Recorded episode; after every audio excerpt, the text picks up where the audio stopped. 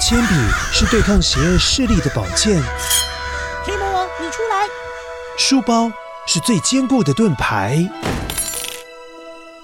小狗是最有勇气的士兵。维多叔叔和你一起守护故事里的和平。你是英勇的骑士，你是机智的公主。维多叔叔的故事欢乐车，听故事，用想象力听见我们的与众不同。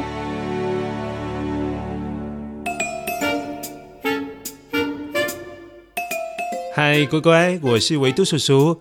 要五四三二一，迈入新年了耶！过完了新历年，很快就要迎接春节，农历新年。那你知道今年会是什么样动物的年呢？兔子之后是，对，龙年。哦，这个龙的音效好大声哦！从这一集开始到农历过年，维多叔叔会跟你分享有关龙的成语故事哦。而今天要说的就是龙盘虎踞。维多叔叔，那也太难了吧？龙盘虎踞，没关系，不太明白意思，OK 的。其实很简单，就是说一个地方一边有龙，一边有老虎在守护着。那你觉得这个地方很好闯进去吗？很难吧？人家是狗狗在顾家。但是这个地方是一边有老虎，一边有一只龙在顾家，所以表示这个地方很难闯进去，也意味着住在那个地方很安全哦。所以龙盘虎踞就是这个意思。不过你想要更了解这个成语故事，那得先捡捡今天的声音面包屑。声音面包屑。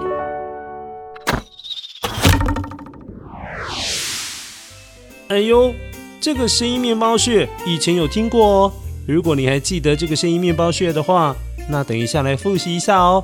不过记得听到的时候，请你捡起来，捡起来，一起来听故事喽。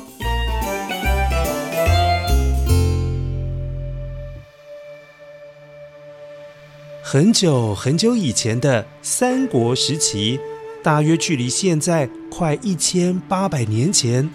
当时的中国被分成三个国家，乖乖，请你想一下，你把它想象成一个三角形，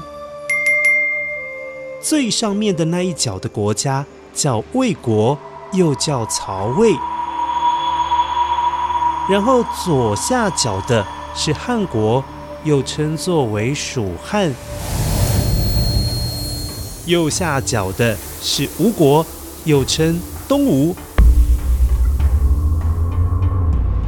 这三个国家，也就是曹魏、蜀汉、东吴，他们在六十年间统治了整个中国，但是那也是整个历史当中最不平静的一个年代。为什么呢？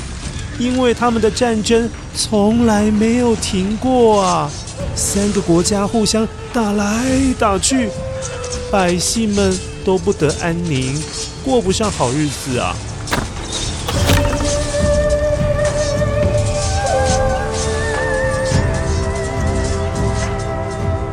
有一年，蜀汉，也就是左下角这个国家，觉得，嘿，那个上面的魏国占据了整个上方北方的国度，他们的实力实在是太强大了，所以蜀汉的国家老大。也就是刘备，他派了一位很有名的历史人物，他是诸葛亮，也就是大家俗称的神机妙算的诸葛亮，去跟右下角的那个国家东吴沟通一下，哎，要不要一起合作？来对抗上面的魏国。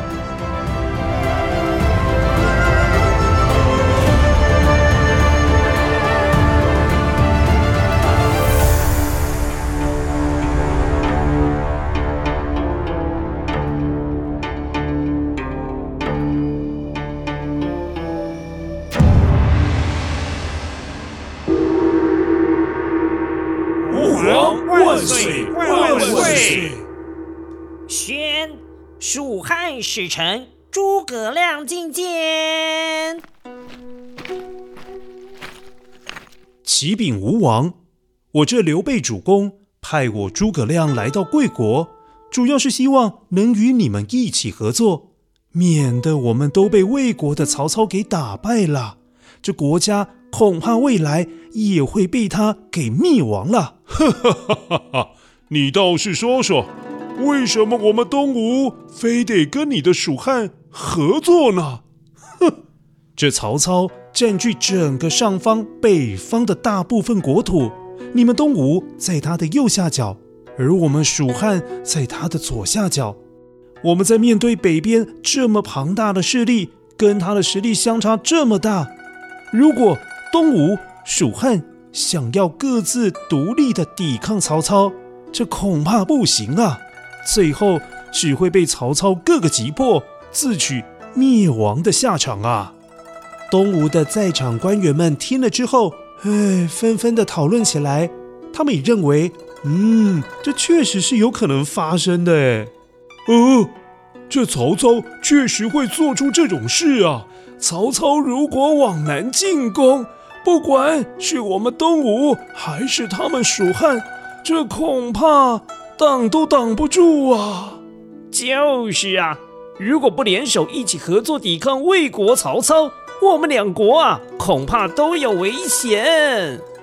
最后，吴王孙权便答应了两个国家一起合作，也就成了史上有名的联吴抗曹、孙刘联盟。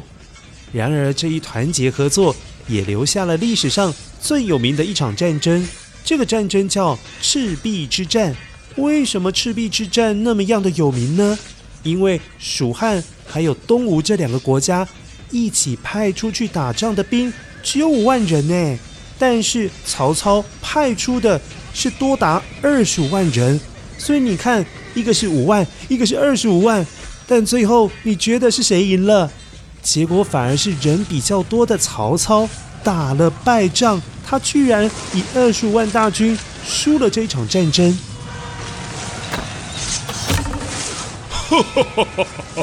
我就不信，我曹操二十五万大军打不赢你们五万人。哈哈哈哈哈！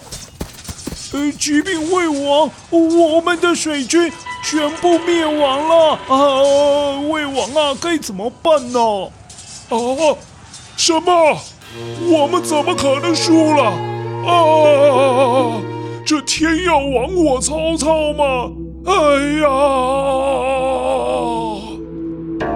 不过故事说到这边，还没有讲到今天要说的成语“龙盘虎踞”的由来。这要说到当时刘备不是派诸葛亮去东吴的首都，也就是建业，建业就是现在的南京城。他到了南京城，想要去说服孙权，哎，要不要一起来合作嘛？当诸葛亮来到了建业这一座城市，哇，他称赞这个城市实在是太厉害了，因为敌人不好攻打进来，而且还是个很好防卫的城市。为什么呢？因为建业这一座城市的东边有一座像是一条。巨大的龙弯弯曲曲绕起来的样子，那是一座山，叫中山。而它的西边有一座像是凶猛的大老虎蹲坐在那边的石头城。你看，就像一开始我们说的，一边有老虎在守卫着，另外一边又有一只巨龙。所以这让诸葛亮忍不住称赞说：“哎呀，这建业城右边有一条龙，这左边有一只老虎，真是龙盘虎踞的好地方啊！哈哈哈哈，非常适合帝王设立首都，真是易守难攻啊！东吴真是挑对了地方啊！所以后来的人们就常用‘龙盘虎踞’。”这一句成语来形容一个地方或者是城市，它的地势很雄伟高大，而且让敌人很难攻打进来。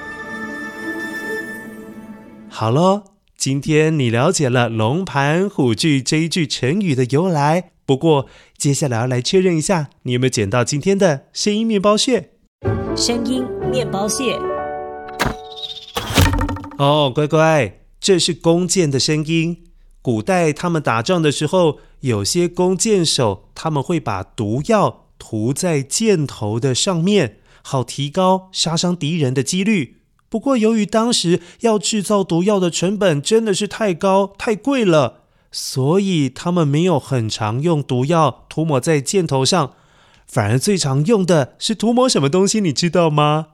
是你几乎每天可能都会碰到的，就是人类或者是动物的便便啦。呃，为什么要把便便涂在箭上面呢？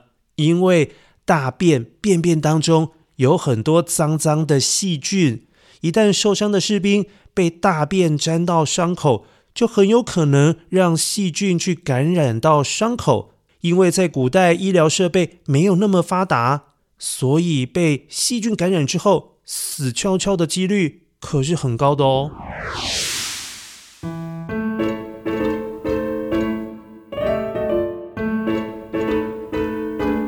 乖乖，进入了二零一四年，紧接着就要迎接龙年喽。维多叔叔准备了很多有关龙的成语故事要跟你分享，我们就从新历年听到农历新年喽。最后，维多叔叔还是要不免俗的祝你二零二四年新年快乐！祝你新的一年继续搭乘维多叔叔的故事欢乐车，开心听故事喽！我们下次再见喽，拜拜。